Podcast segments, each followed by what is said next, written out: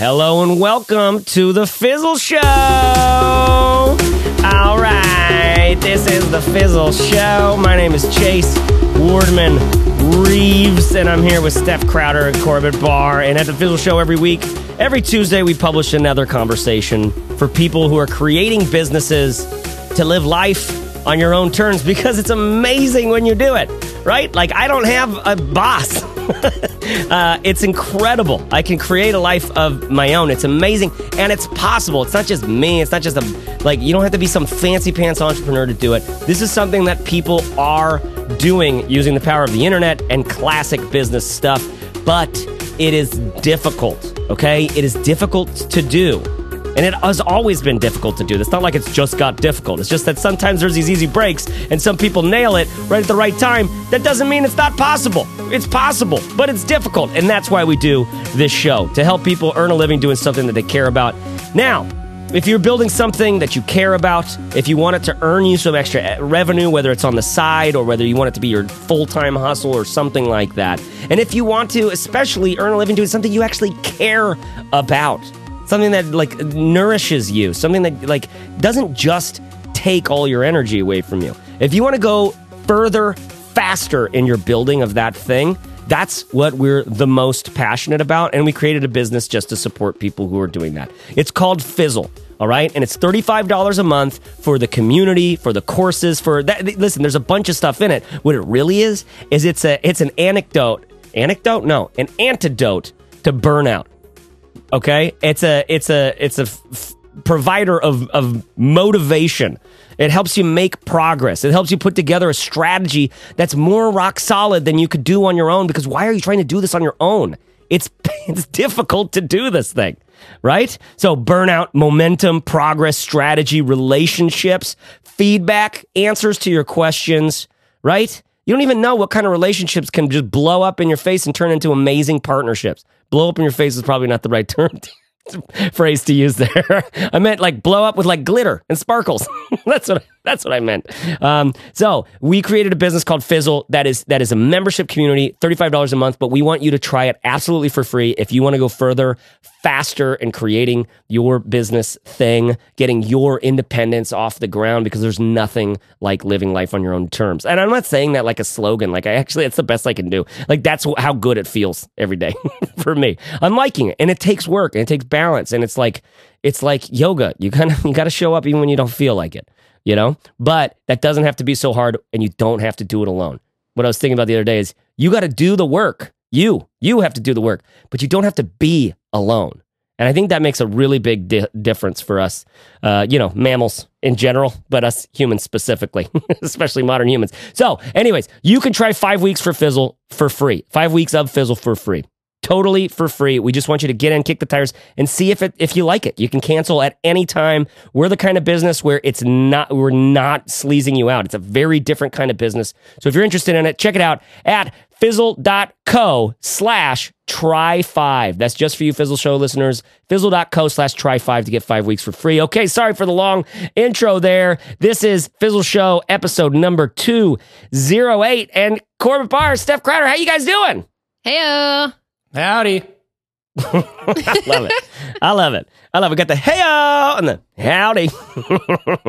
Dig it. So, Steph, we're talking about something that let's just dive right into it. I, okay. I I'm loving this topic that we're talking about today because it's sort of, I guess, in some ways, it's been my wheelhouse uh, uh, when I've worked as a designer and as a consultant and as a, and but more than that, it's like uh, this is just like what I see people not spending enough time on in their mm-hmm. businesses. Like they're yeah. just it's this early stage thing that that like surprisingly people don't know that this is something you really need to focus on. Want to give us a little introduction of what we're getting into?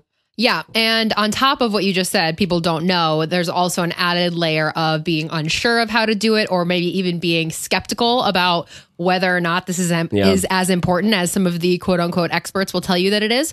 So mm. today we are talking about you know, you need to define your ideal client, target market, and niche, right? And I think it's really important right off the bat because I just have this sense if uh, you know talking to a lot of entrepreneurs and entrepreneurs serves as any context here. There's a lot of people out there who have been listening to podcasts for a while, or maybe have just been kind of in this space for a while, who are rolling their eyes slash considering turning off this podcast right now. And to those people, I say, don't do it because this episode is going to be different than what you think. Because no, why do you think that? Because it's just it's just such a it's a topic that you know we've people have just like I don't know hit like a dead what's the dead Corey what's the dead horse thing? I don't beating know. It's, beating a dead horse. yeah, yeah. It's it's the beating it of it. Yeah, it's yeah. like okay, it's, I that's so violent. Like I hate even saying things like that right now. Like that's Not terrible. Great. But but the people re, people are like I'm bored with this topic because I've heard so much about it. Is that what you're getting at? Yeah, and I think that the terms themselves have become so general and so they like they just are devoid of meaning at this point because yeah. they're just used on every single, you know, website that's claiming to teach people how to entrepreneur. This is like everywhere mm-hmm. to the point yeah. where it's almost I think it's almost assumed, like the meaning is assumed, and people are like, oh, yeah, find your ideal client, moving on. And it's never really talked about on a like fundamental relatable level i think. And this is I, I, think this is one of the number one things maybe even the number one thing i'm curious to know if you guys agree that people struggle with at least in the Fizzle community for you know people who are in the beginning we call it phase one if you the fizzle roadmap we have three phases of business building and phase one is really the foundation for coming up with your idea and deciding what you're going to be about and i always call it like the blueprint for if you're building a house it's like creating of the blueprint this is the the number one questions we get are around this stuff i mean mm. all the time yeah. and so some of the things that that I think some people might be thinking, and you guys let me know if I leave anything out. But here are the things that we hear most commonly in regards to being unsure about this whole thing. Because, like I said, there's some skepticism absolutely around the idea of having an ideal client having a target mar- market and having a niche. So a lot of people might be thinking, I just don't want to say no. Like I don't want to have to say no to potential customers. I'm just starting out and I really want to be able to quit the job that I hate. So can't I just work with whoever I want to work with? Like what why can't I just work with anybody who's going to pay me money? That's one mm. of the hmm. big the big reasons people might be not totally excited to talk yeah. about this whole thing. Another one is I just want to do blank, right? I just want to blog. I just want to make, you know, soy candles. I don't want to mm. worry about who I'm going to market to. And by the way, this other person that I look up to, this podcaster or this, you know, physical product maven, they do it all. They have all kinds of different products or they talk about everything related to cooking. Why can't I do the same thing? Why are you telling me that I have to just pick one thing? And then of course there's this whole other topic of what happens if I pick the wrong thing. There's a lot mm. of fear around going down one road because then you feel like you're closing the door to all these other opportunities. And as human beings, I think we're all multi passionate, multi potentialite, and chances are you have a number of interests. So to pick one, if you're, let's say you're into cooking, knitting, running, and parenting, and you just you know, pick knitting, it can be really, you know, I don't know, limiting. People feel like they're being put in a box. They're like, well, I don't want to just talk about knitting. Why can't I also talk about cooking and parenting and running? Because mm. these are all things that are part of my life. Yeah. So I think what we're going to get into today is going to help address all of these questions. These questions are all like so fair and so real. And, um, you know, Chase, something you said earlier this week, I'd love maybe for you to reiterate on the microphone for people because I've been thinking about it since you said it, which is that it's really hard. This is really hard. I think it's really hard to be about something. So can you elaborate on that and talk about that? Because when you said it, it really stuck with me. Mm. Mm, let me think if I'm getting you right here. This this is probably what during our stand up meeting every week we'd have a meeting us three because we're building a business and and I'd like to at the end of every meeting try to you know remind us. I, am constantly every day. If you go to fizzle.co slash journal, you'll see exactly the way in which I'm doing this every day. How I journal every single day to stay motivated because I'm connecting myself to why what I'm doing matters to me you know, as well as to my customers. And I and I get I get really into seeing my customers turned on and like when you get that energy that that that like uh I don't know that that vibration that starts to happen when it starts working, like the world starts giving back to you uh the same sort of level of enthusiasm that you've been putting into it, you know? Um the there's this is what I what I what I think I said. It was something about like it's really easy in the world of entrepreneurship today. And, and listener, you might be square in one or two of these these these buckets, or you might be somewhere in between. Most of us are somewhere in between, right? There is uh, just straight up looking for the opportunity. These are like the people from Jersey who like, listen, man, I've been I've, I've been selling lemonade since I was three and a half. All right, my dad was in jail. I had to put money on the table for my mom when I was four you know. So I know how to hustle people, how to get money on the. T- you got to do the thing, you got to make the stuff. Like, see, I know where to find an opportunity. I can turn one dollar into two. That's what I learned how to do. You know what I mean? This is opportunity. I'm looking for an opportunity that where I can turn one dollar into two, and it's kind of like money's the name of the game. Um, and money is uh, the name of one of the games that we have to play in modern life, right? But then there's this other thing, uh, this other bucket, maybe on the far end of the spectrum, which is like I I just want to do things I care about, like not just for me personally, because if it was up to me, I would just lie on, in bed and, and watch every Dave Chappelle stand up special to, uh, for until until I fall to my to my death. Right? Uh, I was just watching the new Netflix one, so Dave Chappelle's on my brain. It's the first one's incredible. I'm I'm so glad he's back. It's amazing. If in case you don't know it, Dave Chappelle has three new stand up specials in Netflix. They just came out. He made like a fifty million dollar deal with Netflix. God, I'm just so excited about it. Sorry. So so but this this idea of of it's really really hard to make it work as an opportunity doing something that you care about, right? Mm-hmm. It's really hard to give a damn about what you're doing and then also make that thing work. Now, I, actually that might be a, a, a, a false dichotomy kind of thing. I don't know because maybe it's only hard because we're thinking it's going to be hard right? Mm-hmm. It's not actually that hard. It's only hard because you're expecting it to work right away or expecting it to make this much money.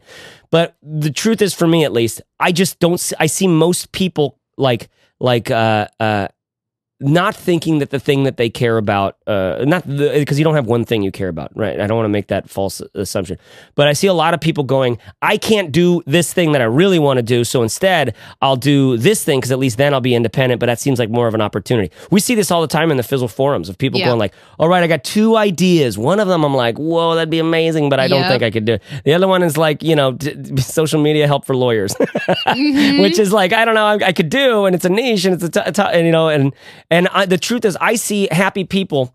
Um, I, I see happy people in both of these both of these stories, right? So the whole thing is going to be you got to figure your own your own way, and there's not a right or a wrong answer here.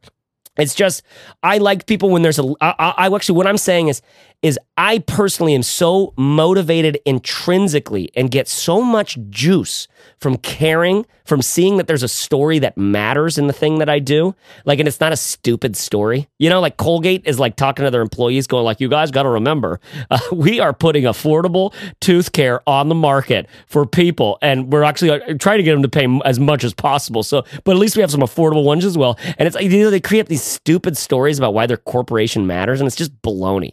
You know, it's total baloney.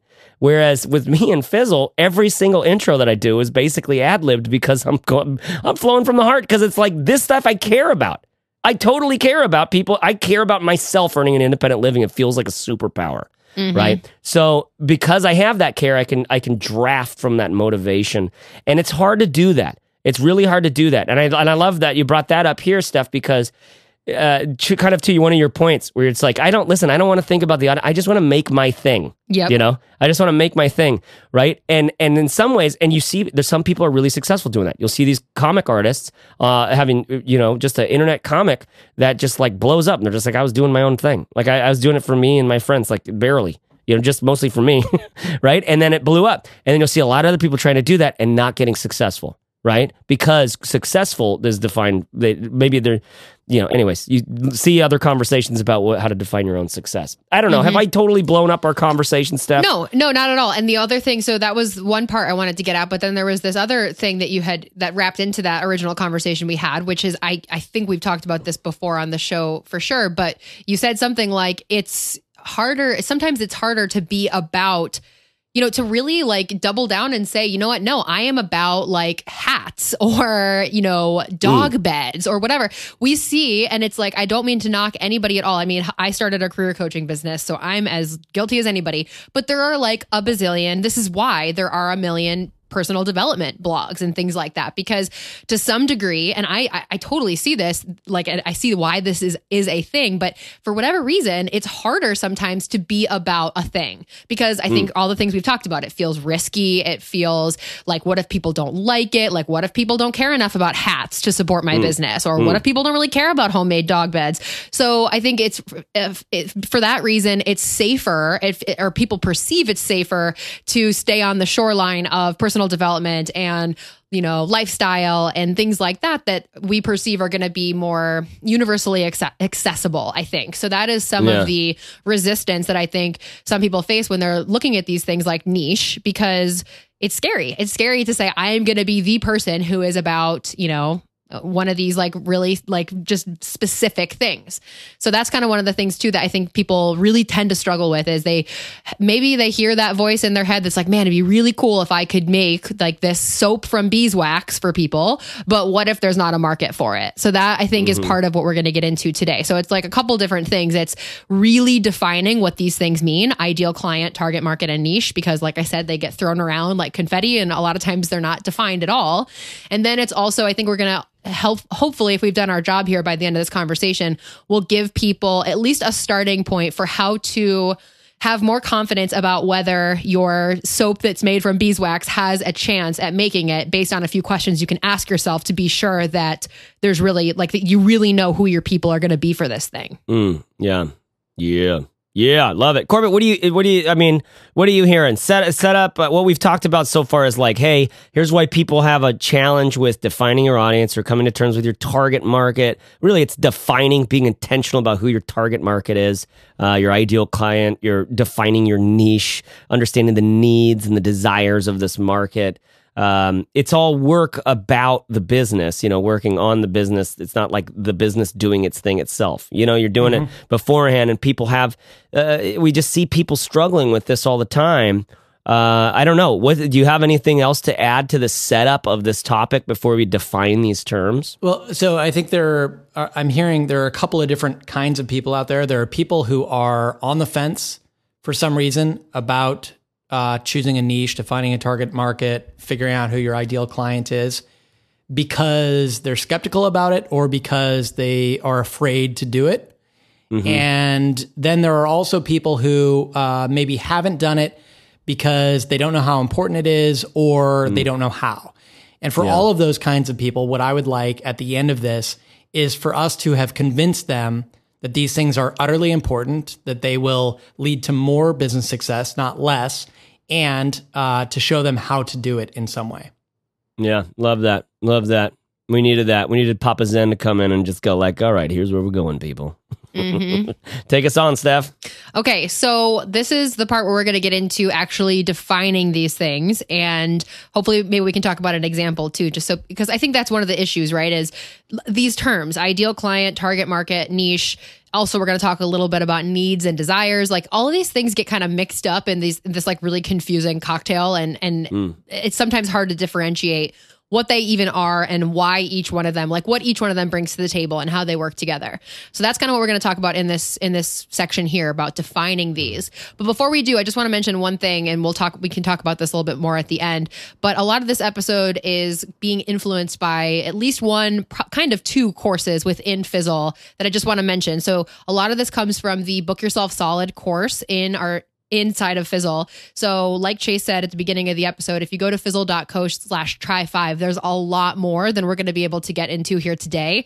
These mm. definitions, as well as some worksheets that frankly it will really help you think think through this stuff specific to you and what you're trying to do are avail- are available there. And with 5 weeks you could easily take this course along with the defining your audience course which is a really nice complement so if this if the stuff we're talking about today is you know something that you're picking up and something that you really need I would absolutely recommend going and taking those courses with your free trial. So I just wanted to mention that because as we were preparing for this episode today this is literally where we got it from was inside this course that you can get mm. at fizzle.co slash try five. So yeah a lot of guys you might might not know, you know, what had happened was we designed amazing courses within Fizzle.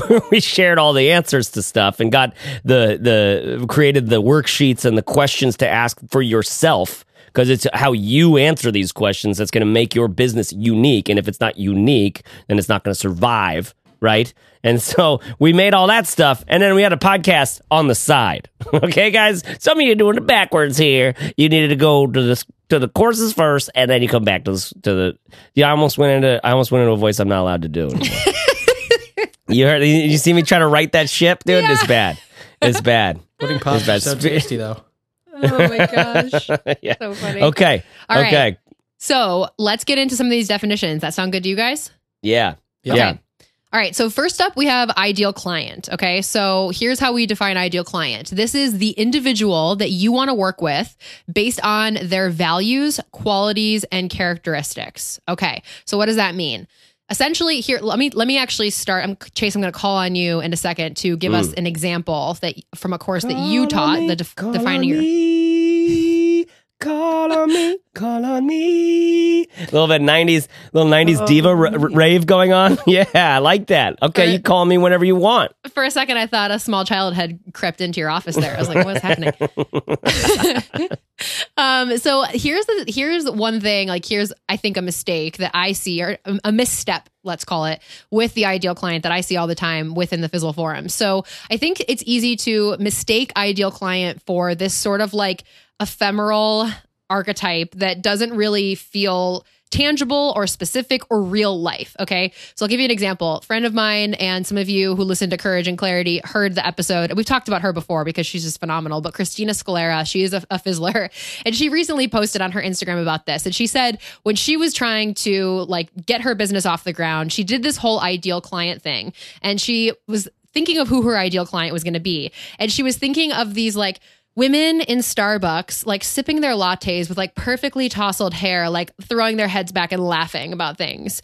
And I, exactly. and I thought that was such a good example of where the ideal client thing tends to go wrong. And she yeah. kind of went on to explain that like that was not a helpful exercise because like who is that woman? Like that doesn't even exist. That's like the yeah. aspirational sort of that's not probably someone that many of us have encountered in real life. And if we did, probably wouldn't want to hang out with them anyway. So I think that Chase has a really helpful exercise in the defining your audience course, which he'll share in a second, that helps to take this from the sort of like define your ideal client. And it's this sort of like mystical person who doesn't exist to make it really real life. So, Chase, will you share that with us? How can we make this more about like, reality versus just mm. this you know fake person that you you wouldn't yeah. even be able to track down if you tried yeah, uh, and this is also explained in one of our guides, our defining your audience guide, which you can which you can get that guide for free at fizzle.co slash guides. You'll see a list of all of our guides there. All of them are free. All of them are meant to give you a little taste of some of the stuff that's in the courses. Uh, they're all they're all essential things for your business, and so dive into those if you haven't yet um, uh, because one of them is the defining your audience one, where there's an awesome picture of Tyrion Lannister. I'm just remembering. You know, I like that. I like that. I make those things really pretty, and I have fun making them. So uh, th- this exercise is really simple because for exactly what you're talking about, Steph, a lot of people do. Have you ever ever heard of that idea of customer avatar? Yes. You know, you create a customer avatar. Exactly. That's uh, what a lot of some people call an ideal client your customer avatar. Uh, that's that's helpful too. But what that means is people like normally. So on the web, you'll find a lot of business gurus talking about here's your like here's how you define your customer avatar, and there's just a bunch of questions and people are like answering the questions and uh, and you come up with like my target, my, my customer avatar. This is my customer. She's Susan. She has a labradoodle. She shops at Whole Foods. She's probably 30 to 45 years old and um, she maybe drives a Subaru and whatever. Like you coming up with stuff. And it's cool. Like sometimes those questions that you're answering get you approximating who you need to talk to. But what it never, ever, ever does is it gets you to a place where you can use sort of what you have literally a few i don't know how many millions of years we have of evolution on our hands for being a social animal where we can use like our like uh, our body language, our intuition, our our everything that we have with us in communication with another person to to get a sense for, oh, you know what I bet she would like would be something like this. Oh, I'm getting a sense that X, Y, and Z. Oh, I'm getting a oh, oh, because we're picking up on billions of pieces of data. Whereas when you're writing in something, you know, you're just coming up with BS, frankly, off the top of your head that you hope is going to help you. You don't know, right? So instead, it's very, very simple. Great exercise is to think of someone in your life that you actually know that your business, you would like to aim your business at, at least for the next six months or so, like that right? It doesn't have to be for forever, but for the next six months. And and for me, I was always I, I like I had I have a personal blog called Ice to the Brim where it, it I just kind of collect I just use it to collect quotes from things that I read uh, that I like. And uh, but back in the day, I used to write there a lot, and and I was like, who's my you know who's my ideal client, so to speak? My who am I going to aim this blog at? Because you need that. You need that as a constraint, like a goal to. I want this to resonate with this person. Whatever else it does, I want it to resonate with this person. Because if I do that, my my guess or my bet is that then it's going to resonate with a lot more people. It's out of my head. It works for this person. So maybe there's a greater chance that it'll work for more people uh, than just this person because this person probably shares a lot of common traits with other people, right? Um, and we, we, and if we can get because if we can get it outside of our head to resonate with at least another person, like wow, that's actually a huge barrier to break. To go from inside our head or in our notebook or we're just dreaming and sketching to I've communicated it to another person and they were like, oh, interesting, tell me more, and they like were actually honestly curious about it and wanted it. That is a big step, and uh, it's impossible to do it just trying to think about for everybody or for Susan who has a Labradoodle, drives a Subaru, and shops at Whole Foods. It doesn't trigger your intuition. It doesn't trigger your emotions. It doesn't trigger this thing that is a finely tuned instrument within you the same way that talking specifically or thinking and aiming specifically at another person. And I use that term aiming very intentionally. You know, that's what it feels like when I'm making, you know, coming up with ideas for content, when I'm strategizing what could are what are podcast episodes that would be helpful for people. Normally I've got one fizzler in mind that mm-hmm. I've like read through some of their things on the forum and I'm just like, oh yeah, this would be perfect for Lindsay.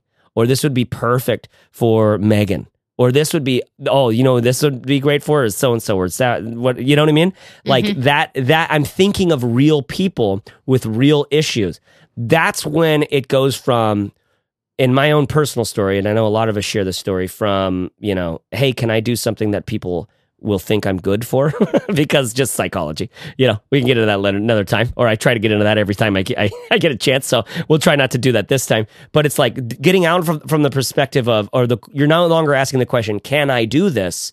You're now asking the question, was that helpful for you? Mm-hmm. You know what I mean? Mm-hmm. And that is such a powerful shift in perspective and in focus that if I can get you, and a lot of a lot of the early courses in Fizzle are focused on that shift on getting you out of your own. We got to figure out a lot of your stuff totally because if you bring so if you have to be somebody who's not who you who isn't you to do that thing, well, that's not going to work either. You're going to burn out, and that's that's the killer of all businesses. You know, that's a mother. That's a number one number one killer of of, of new entrepreneurs. Um, eh, but but if I can get you to be both like work on a topic that you care about and get you switched into that fundamental shift towards the other. Like was this helpful for you? And being more concerned about that than i wonder if i can do this. You know that's a really big deal so mm-hmm. anyways the ideal client uh, one exercise this doesn't work for everybody but this might work for you and i find it to be even if you just open up a page in your notebook or uh, you know in your journal or something like that where you're just like okay let's let's pick somebody and what would i do in my business if i was talking just to this person right? Mm-hmm. That and just like brainstorm, mind map, come up with, make some drawings, write some things, and see how you would shift your business. What would your headline be? What would the topics of your blog posts be? What would the the the the product, the first product that you would would make? And this is someone that you know in your life. Doesn't have to be a best friend. Doesn't have to be someone you know intimately, intimately, intimately. Because uh, it, oftentimes it's enough to just have a couple interactions with someone to really have a ton of data to work on them with. Sorry, I'm, I'm going long on that one, but I, I invest That's in good. that because it, it is it can be like the cure all of all of this because it shifts your perspective and it gets you focused on making something that actually resonates with someone instead of you know am I doing a good job at this you know this I have seen, and I picked this up myself from Chase, and I have passed it on to a lot of fizzlers that I coach, whether it's in the forums or on Fizzle Fridays or you know what have you. And this is probably the number one thing that I have seen work for people who are just kind of asking questions along the lines of like, I don't know who this is for, or I don't know who they are, what they need. Like, if you're really struggling at the beginning of the journey, I have seen it just like provide such clarity for people because all you have to do is say, all right, well, who have I met who is a real person who I would really enjoy working with, who I feel uniquely positioned to serve? And all of a sudden you see the light bulb go off for people. They're like, I was talking to a guy just the other day and he's like, oh, well, actually, these two women who work in my office, they'd be great. And then it totally, like Chase said, I love what you said, Chase, about how this helps like trigger your intuition about what this thing is. Because then mm. once you have that one person in your mind or maybe a couple people that you've run across then all of a sudden you can start to get into the next thing we're going to talk about which is target market mm. before we do i think the important thing to recognize as well is that and this is something that i've heard you tell people as well chase corbett you i think i've heard you say it too is it's it's kind of also a red flag if you can't think of anybody right so mm. if you have an yeah, idea yeah. and you can't think of a single person that you've ever met that would be like an ideal fit for you and your idea and the, the the thing you want to provide, that's as much of a red flag as being able to think of someone. Like that's just as as helpful. So you can kind of divert that energy and say, okay, well, maybe this isn't as much of a need as I thought it was. So I think that um, one of the problems that I see people making is jumping, perhaps jumping right to target market. It almost feels mm. like ideal client is a nice first step because, like Chase said, you can imagine who that person mm. is and then get into target market which I'm going to define next, unless you guys have anything else to add on that one. Yeah, just I want to Oh, go for it, Corbett. Just two other quick things. Um, the first is I would say ideal client can be the cure all that really reduces the need for you to define a target market and a niche because a lot of us just think very intuitively when we mm-hmm. think about a real person in terms yeah. of who they are and what they need and how you can solve problems best for them, which really starts to cover the things that target market and niche need. So I would really put a lot of focus on identifying an ideal client. Um, also, an ideal client can be someone who can literally tell you, is this thing good or not? It can literally be mm. someone yeah. who you sell this thing to first or offer it to and, in, in exchange for feedback. So it's really important. Mm. The last thing yeah. is, ideal client in some cases can actually be yourself as well. This works mm-hmm. for some kinds of entrepreneurs where they have a problem that they really need solved they're confident that there are other people out there, maybe because they went through the target market and niche exercises, but they're really building this thing for themselves. They're going to scratch their own itch in a way. And we've heard a lot of classic entrepreneurship stories about that sort of thing working. I'm not saying it's going to work for everyone, nor should it. In fact, I think it's better if you have an ideal client who is an external person because you can actually have conversations with that person. But in yeah. some cases, it can be yourself. That's yeah, a great that's, point. That's good. That's real good. Uh, I'm going to read the ad for today's episode, which is FreshBooks is sponsoring the show today. FreshBooks is small business accounting software designed for small businesses, especially for all you freelancers out there uh, freelancing, you guys, is one of the quickest ways to get to revenue when you're starting up a new business, right? You can try to make a blog and get enough people to it so that you can sell them an ebook or something like that, or you can just you can reach out to your target customer, your your ideal client, and go like, "So, do you want to hire me to do this for you right now? Because I can start taking money teaching you violin or whatever, right?" So, especially for for freelancers, FreshBooks is awesome, and now they've just redesigned the whole thing from the ground up. So you might want to take a look at it if you haven't again. Obviously, it's invoicing at, at, its core and handling all of your sort of like expense and cash flow. One thing that's great about it is they got a killer mobile app. And it lets you take pictures of your receipts, and FreshBooks organizes them for later. It can create expense reports for you and also make claiming expenses at tax time a breeze. Don't you want the breeze? join the breeze. Get the fresh books, okay? So for fish fish books, for fish books listener, for Fizzle Show, for Fizzle Show listeners, you guys, uh, they want to give you 30 days unrestricted use of FreshBooks, okay? So to take advantage of that, go to freshbooks.com slash fizzle and enter fizzle in the how did you hear about us section. Okay, that's freshbooks.com slash fizzle. Enter fizzle in the how did you hear about us section. Our thanks to FreshBooks for supporting independent business and the Fizzle Show.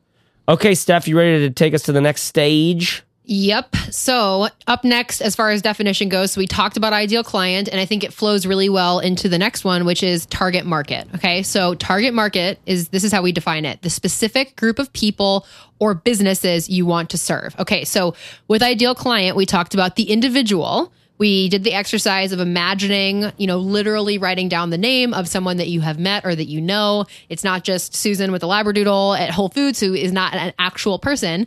Target market then becomes the more general group that that person fits into. So presumably there are more people out there like that one person that you know because you don't know everybody in the world of course so if you can then look at the larger group that that one person fits into that is where target market comes in mm. so to ex- kind of extrapolate on the example that Chase gave us of thinking of that one person, that one person that you know, what I have found to be helpful is once you've got a couple people or at least one person, you can, like he said, take pen to paper and start sketching out their characteristics you know what makes them who they are? Why are they the ideal person that you want to work with? You know is it the type of language that they use? Is it where they hang out? Is it you know like going through what adjectives describe them? They're going to be certain things that they're into and they're not as into other things. Do they listen to podcasts or not really? Are they more like video people? You can really get a sense and then again pass it through that filter that chase mentioned of would so and so be into this or would they not? Or like corbett said if it's yourself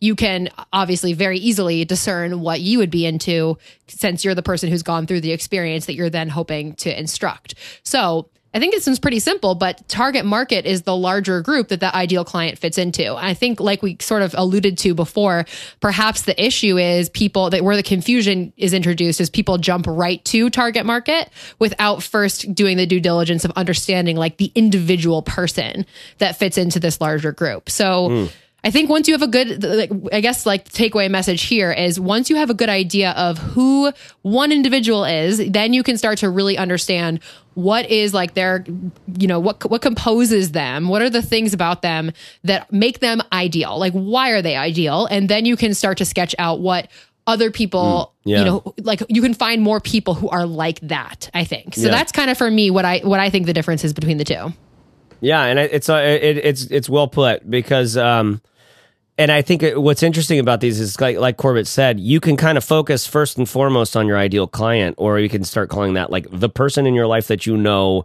who you're going to aim your first iteration of this thing at, right?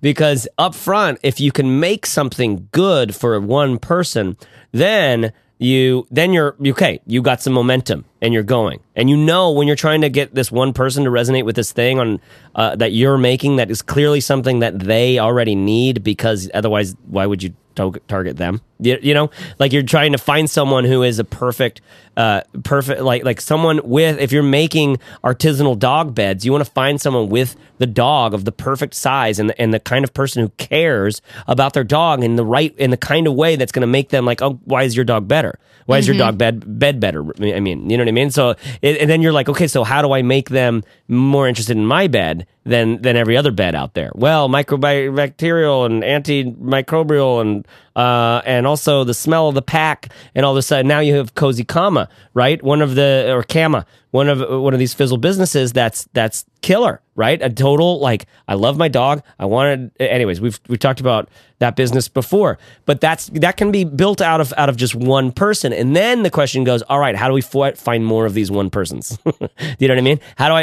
And from that point of the strategy is different. That's when we need to start talking about, like Steph was talking about what are these characteristics that are that that maybe I can I can extrapolate from in my ideal client to find other people like this right? So are they using yep. some sort of on are they are they online in some facebook group? Are they using are they going to websites frequently? Which websites are they? Like uh what is there like age characteristics or things that i should look at? And the only thing that's important here is about how do we get in front of there's two things that you have to do. One is you have to make something that resonates with them, but that's completely different than the second thing, which is getting that thing in front of them right? This is the thing that we have to do in business. We have to do both of these things. And I'm I'm passionate about the first. I love the making of the things, but if I'm honest, like I love making the thing because I like performing it for people. I like giving it to them and watching their face like oh, oh man, and just knowing that people are going like, dude, this is amazing. So when they're watching our courses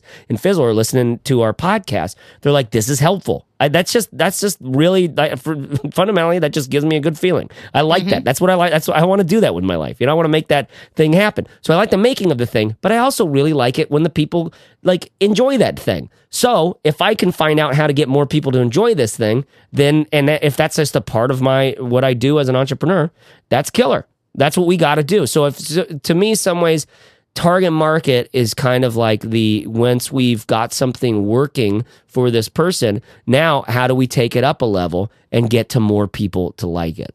Yep.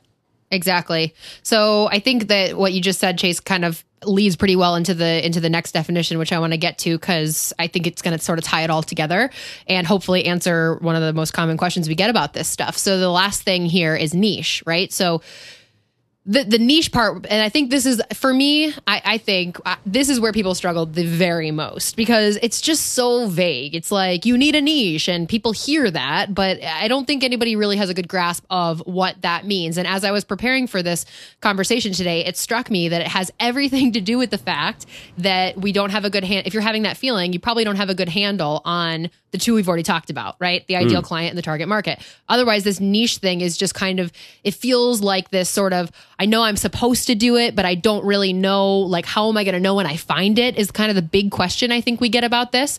So I'll, de- I'll define it first, but the definition here is the specific service you specialize in offering to your target market. Okay. So we've got our individual person that we talked about, that ideal client. Then we've extrapolated that. We've like sort of nailed down some of the characteristics that comprise a larger market. And then the niche, our niche, this is where like I think this sort of turns to us as the, as the entrepreneur, the, the provider. This is where we have to figure out what are we going to offer to this group of people. And that becomes your niche, right? So that's kind of how I understand it. But I want to turn it over to Corbett because I think that, you know, Corbett, you have a ton of expertise on this. And in particular, what I think people are probably asking right now, if, you know, the Fizzle forums or any indication, questions like, am I narrow enough or how narrow is too narrow? Like, this is the question I think we get every single week, week in and week out in the forums. I, am seeing it in every which way with all the different kinds of phrasing possible. Am I narrow enough? Have I picked a good niche? Do I need to be more narrow? Am I too broad? So, what, like, uh, Corbett, I'd love to see you kind of just like tie these together for us and help us understand you know how can people answer that question and maybe even like why is that why is this question so difficult in the first place? Yeah. Well it's difficult in the first place i think because of something you brought up earlier which is we're afraid to narrow down our business idea because we're going to appeal to fewer people right? And we're worried that if we appeal to fewer people that uh, our business won't grow as fast as it possibly could. And we don't want to leave people out, right? Why am I going to make this thing really specific when there are other people out there that I could be serving is, is the question.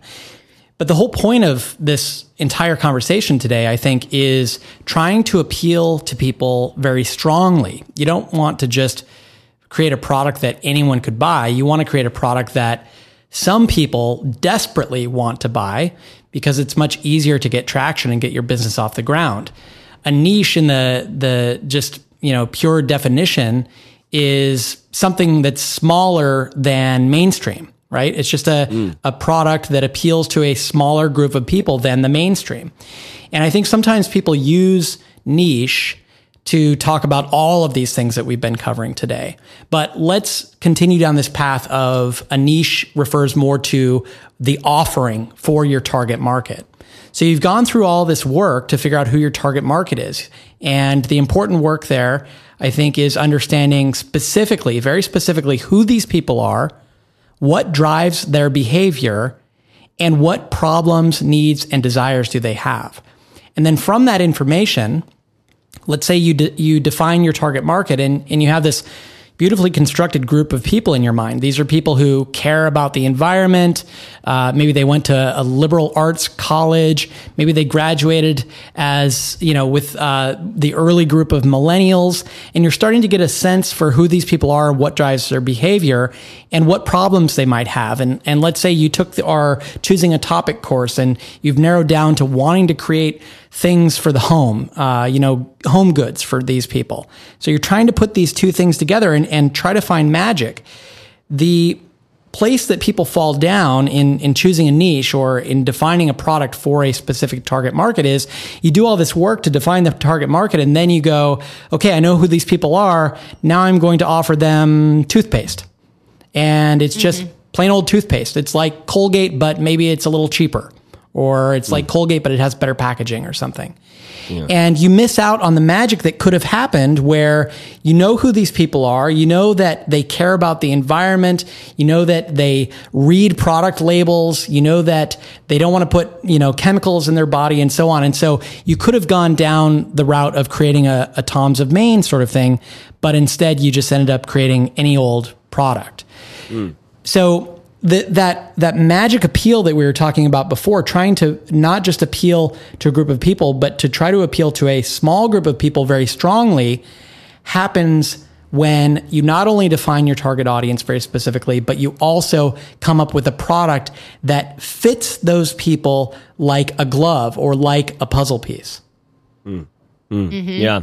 I like that. One of the things that y- you said just made me think of, you know, the reason why we have to do all of this stuff, guys. And I know it kind of probably feels like it's like, okay, this is all stuff I got to do. I'll get my, you know, glasses on and get my school book out and like, babe, don't talk to me. I, I really got to focus on getting this stuff together. I don't like things that feel like that. It's a bummer.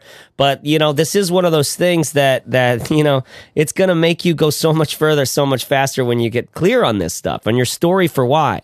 And, uh, and so I, I, apologize that it might sound like oh, now we're like preaching or something like that. You got to do this thing, uh, but I want it to feel like an a, a, a an invitation because this is what we have to do to create something that competes if we're trying to. Some people stumble on ideas that just blow up all the time. They didn't think about any of this. It's amazing. But you can't count on that unless you're like just going like I don't care about the success. If you're like I need to have make this much money, my minimum viable income, again, Fizzle will help you define all these things. I need to make this much money. I would love I, would like my life to look like X, Y, and Z. Um, so in order to, and I don't want to have a job and I don't I don't want to spend more time with my family. I want to X, Y, and Z. Like right? Like like okay, now we're getting intentional with our life and we're looking to design something and not just wait around for Prince Charming to come and save us. Right? That's why we do this because when we care more, it ends up being a significant competitive advantage to you know any corporation out there to uh, other other competitors in that space. It's like it's like uh, this one page i keep thinking about in this in this book that i have where it's like hey bigger companies have more of everything than you.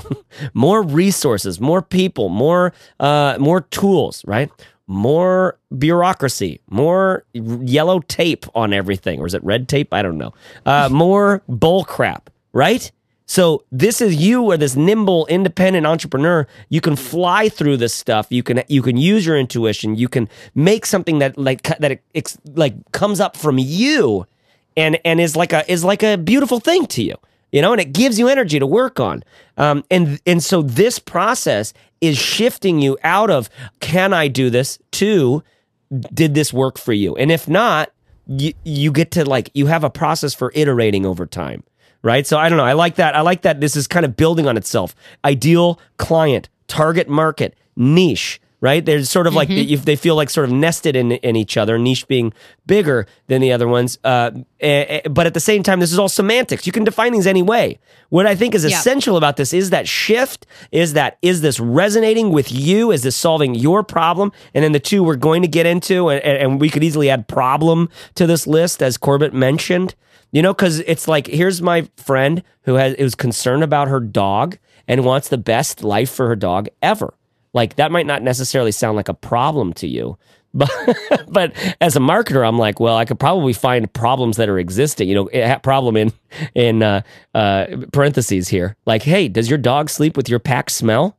Oh, you got to get this going. You got to get let your dog sleep with your pack smell. Make a bed out of your pillowcase so that they're smelling you through the night. That's an important thing. I just love that story. Do you know what I mean? Because yeah. because it just created a market. It just create not a market, but like it created a differentiator. And I love yep. that. And it was based on a, it was and and I don't care if it's true or not. Now that's because that's that's uh, a I would like I have a baby girl right now. I'd spend I would spend money on so much bullcrap right now that I totally don't need. And that's what happens when you have a kid especially mm-hmm. when you have a mm-hmm. girl. You know, it's like, all right, no, let's buy those pants. They're fitting her for a day, for one yeah. day. Right. You know, I'm like, still, they're cute. Let's do it. I want a picture. so stupid. Yep. Anyways, Absolutely. we should probably run, go pretty quickly through these next ones here. Yep. We'll, we'll talk about these last two definitions because I think they are supportive of the, the three we've talked about. And then we'll wrap up the episode with um, some kind of get into something more tactical so people know how to apply this stuff. So yeah. the last two, the last two definitions, I think really kind of like fit into the three that we've talked about already. So these are needs and desires. So we talk about this all the time. And, and I think it's important to, I, I, really like the way that we define them in the Book Yourself Solid course because it just makes it really clear and simple to understand both of these things, right? So needs are pressing problems and urgencies that people have in their lives, right? typically these are things that you want to move away from. Okay. So yeah. if you have a need, tends to be like that urgent feeling I need to fix this. There's an element of fixing, and that tends to have an energy of I want to, like, I don't like what I'm dealing with right now. I need to move to a different reality. Okay. So this is moving away from something.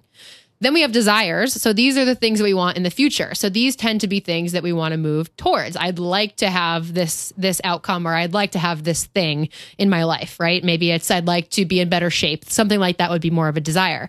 So mm this concept of having, you know, understanding that probably for every target market out there, there are many things that those people want to move away from and at the same time want to move towards. So I like this concept of having needs and desires kind of being the supportive, like I think of them almost as like the columns that are propping up ideal client, target target market and niche because they help us understand for I almost think that needs and desires kind of inform niche, right? Because yeah. once you have an understanding of what the client is moving away from, what they don't want the reality to look like, and what they do want it to look like, that can also be really helpful, I think, in helping understand what mm. the heck you should actually offer these people. Yeah, no, it's really well well put. And I think, like I said, problem could be in here, but the real truth is problem can be defined in so many ways, right? So what I like the difference between needs and desires as a marketer because if I can get it's like the, famously in all of the copywriting examples from like the famous copywriting books from back in the day when they were just like discovering there was a science to copywriting um, was like they would use medical examples because if I can if if I'm selling you a cream that is going to take away your hemorrhoid pain, like uh, I don't need to write very much at all. I just need to say, you know, takes away hemorrhoid pain in big, big bold letters on the thing. Do you know and, yeah. and if I didn't know that was ever possible, then I'm like, oh my God, I have to get that now. That's called a need. And, and, and there's like, you could see there's like this, uh, there's a spectrum of how needy my need is. You know, right. some needs are real needy and some needs aren't that needy. Most of us are starting businesses. Uh, it, basically, if you can start a business in a real needy need, that's killer. But a lot of those, uh, basically every needy need is uh, competitive at this point because we've that's what business is is it's discovering this new need this new need this new need it's like like we we have some new need for a new style of music that i didn't know i needed until i just heard it right now and just blew my mind now i love it you know, it's mm-hmm. like now it's kind of like oh yeah, and and the difference, the, the the transition point from a need eh, between a need and a desires, kind of hard to tell. Um, they might be one and the same thing on the same spectrum, and there's just like a middle ground in there. Um, but but I, I don't know. There's people buy needs before they buy desires, but and once they get you know wealthy enough, and we're all basically living at the level of an aristocrat in the 1800s. Have you noticed that? Have you noticed that? like in the 1500s, right now we'd be aristocrats. Like everyone, everyone who's ever been to Starbucks and bought something yeah. is basically an aristocrat level in terms of wealth, right? And so the, the as as societies get more affluent, just sort of like generally, we can start going like, dude, I care what bed my dog sleeps on. You know, mm-hmm. right? Exactly. Like it's a great example of that. And so needs and desires, yep. I, I don't know. This is the thing that your whole business is built on. You can think of these as like the molecules almost, uh, uh, and that, that, are the structures that support everything else that you build, including your definitions of ideal client, target market, and niche. What I like is I don't like starting with them because it's just too big yep. of a question. They're, these are exactly. sort of the things that you end up defining uh, you, you, know, as you're going from ideal client to target market, you're going, what are the what are the traits about this person that might be extrapolatable into a wider audience? That you're looking at needs and desires. You're also looking at demographics and psychographics, all this stuff that I talk you through and teach you in the defining your audience course. But needs and desires are sort of some of the most important things in there. I don't know. Yeah, that's that's yep. real important stuff. So before we take this thing home and just finish with part three, I wanted to give a quick example that I think, I think, at least for me in my mind, kind of ties this all together. So I was thinking today about an example that might be easy for people to grab onto that just like summarizes all of this. And there are so many examples we could go through, even, you know, Fizzler businesses. But what was really standing out to me is Larabar. Okay. I was thinking about Lara mm. bars. I think they were such a good example of this because we could literally run through each one of these. Who's the ideal client for Larabar? It's like pretty much the three people who are on this call, right? Or a lot of people mm. who are listening who are kind of like more, you know, health conscious, yuppie types, probably. That mm. kind of becomes the target market, which is people who are wanting to be able to eat healthier food and understand like what's the actual food that they're eating. You know, there's like so many snack options out there that are filled with ingredients. We're, we're being taught mm. more and more these days that you should understand what is in you know, the food that you're eating. And if you look at other alternatives to Larabar, there's like, at least I think they changed the game. There are now more out there that you can see are very, very simple ingredients, but they were mm. kind of like the first one on the scene, right? And yeah. if we look at the needs and desires of that audience, it's like, what are the things that we wanted to move away from? We wanted to move away from like the creepy, weird ingredients that you could find in like a Clif Bar, for example. You're not mm. going to understand all of the things that are in the packaging for a Clif Bar.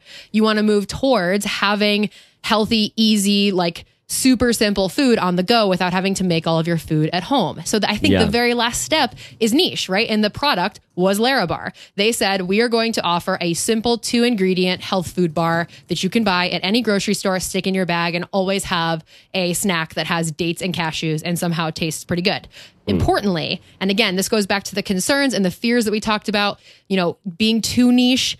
There are a lot of people out there who think that Larabar tastes like there are a lot of people who don't like it. Like, think about it. Like, I know so many people who are like, oh God, how do you like that thing? But for people like me who really care about eating healthy, I love it. It's like such a good treat. I always have them with me.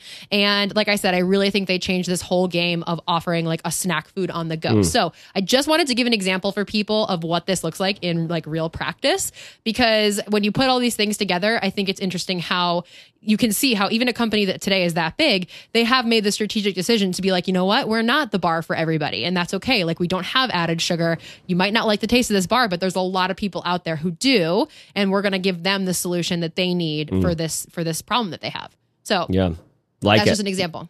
All Love right, it. so let's finish with the, the what people can do with this, right? Because I think this is like the, the where it all kind of comes home, and I wanted to share three key questions. Again, these are from the Book Yourself Solid course that's at fizzle.co slash try five. If you're really wanting to dig deeper into this. And then if there's anything else that you guys want to add in closing for how you think people can apply this, I'd love to hear it. But I really like these questions because, again, that question of, am I narrow enough? If you've listened to this whole episode, we've been talking about this for about an hour now, and you're still like, uh, I don't know if I have my target market. I don't know if I have it all the way. Here are three questions that I think really simply can help you figure out if you're if you're in the ballpark, right? The first one is do you know where to find them so you can concentrate your marketing efforts. Okay. So, do you know where to go? Do you know where these people are reading? Do you know how to get in front of them? Do you know what they're consuming? Is there a general area that you can go to? So that you can actually find them. All right. So if you've thought of hmm. one person and now you've, you know, characterized the greater group, do you know where they exist? That's the first one. The second one is do they have existing networks of communication that you can use to connect with them? So, what like this is where this is the part where you can actually go to those places whether it's social media and actually interact with these people maybe it's in your local community where are they congregating that you can tap into so you're of course going to try to cultivate your own community by having your own business but where what are the existing networks that you can tap into to actually connect with more of these people and then the third one is will they know you're committed to serving them? To me, this is like the most important one. If they land on your website or, you know, if you're brick and mortar, they step into your place of business, do they immediately feel like smack in the face, like, oh my gosh, this person gets me, or this is the business for me? You know, we go back mm. to Cozy Kama, the dog beds, like, oh my gosh, this per- this business knows that I care about providing a stylish and cool, comfy dog bed. That I don't want to just buy a crappy one that's you know from Petco. You want to feel like when these people land on your website, they know without a doubt that you are providing like you get them i think it's as simple as that you that, that they feel like wow th- this person really gets what i'm all about so mm. these three questions together do you know where to find them so you can concentrate your marketing efforts do they have existing networks that you can connect with them and will they know that you're committed to serving them? Without a doubt, will they know that you are the person who is really committed to serving their needs? If you're not sure about any of these, I think it's a pretty good indication that you're still a little bit too broad. Mm. So, just wanted to share those three questions because I think pretty simply, it's a good set like it's just a good barometer of whether if you feel like still murky about this i would say go to fizzle.co slash guides or do fizzle.co slash try five and take this course so you can mm. go a little bit deeper into like who it is that you're actually trying to to serve Love so i don't know what the that being said, do you guys have any closing thoughts to help people apply this stuff? We've done the hard work of defining the things and we've given some, I think, practical tips along the way. But what what do you want to leave people with that they can that they can do right now with this stuff? Corbett, what are you thinking? Um I would say, uh, you know, we, we talked about these things in order, and it certainly is useful to go through them in order. But if you're feeling stuck on one of these for some reason, if you just can't identify a, an ideal client or you don't know who your target market is or your niche, whatever, just uh, jump into any one of the three of these, wherever you feel like your curiosity is taking you.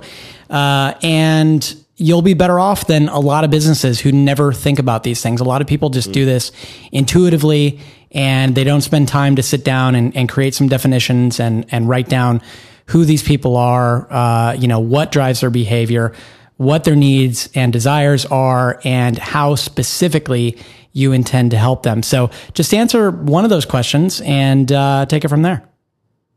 I love it. I love it. I uh, I guess yeah. I would say I would just I would just tag on to that exactly. You got to have these things figured out. Uh, it's an invitation. It's not like a you got to do this. Uh, you got you want to be able to find a way to answer these questions that matters to you, that's interesting to you, uh, and that will catapult your business to a different level for you. I believe because uh, it mm-hmm. like it's mm-hmm. just work that I've just done so many times with different clients, and it always turns into something. I don't know turns into something something way better than it would have been. This is what it takes to be successful online. I just think it, I just think that's true because we're small. Unless you have like a bunch of cash lying around and you can just advertise the crap out of stuff, you're still going to have this problem in some ways, right? By the way, a little trick I've been doing is I've been like clicking every Instagram ad that I get. I'm just like, what are they trying to sell? Like, what do they think about me? What do they think about me? Most of them think stupid things about me. Some of them think pretty good things about me. You can learn a lot about how to market your own stuff by watching how other people are doing it. You really can. Well, Steph, mm-hmm. thank you so much for putting together the show. You guys ready? I'm going to do the outro here. Had a blast talking with you again. All right? Yeah. Oh, so ready. Yeah. Love it. So ready. Okay.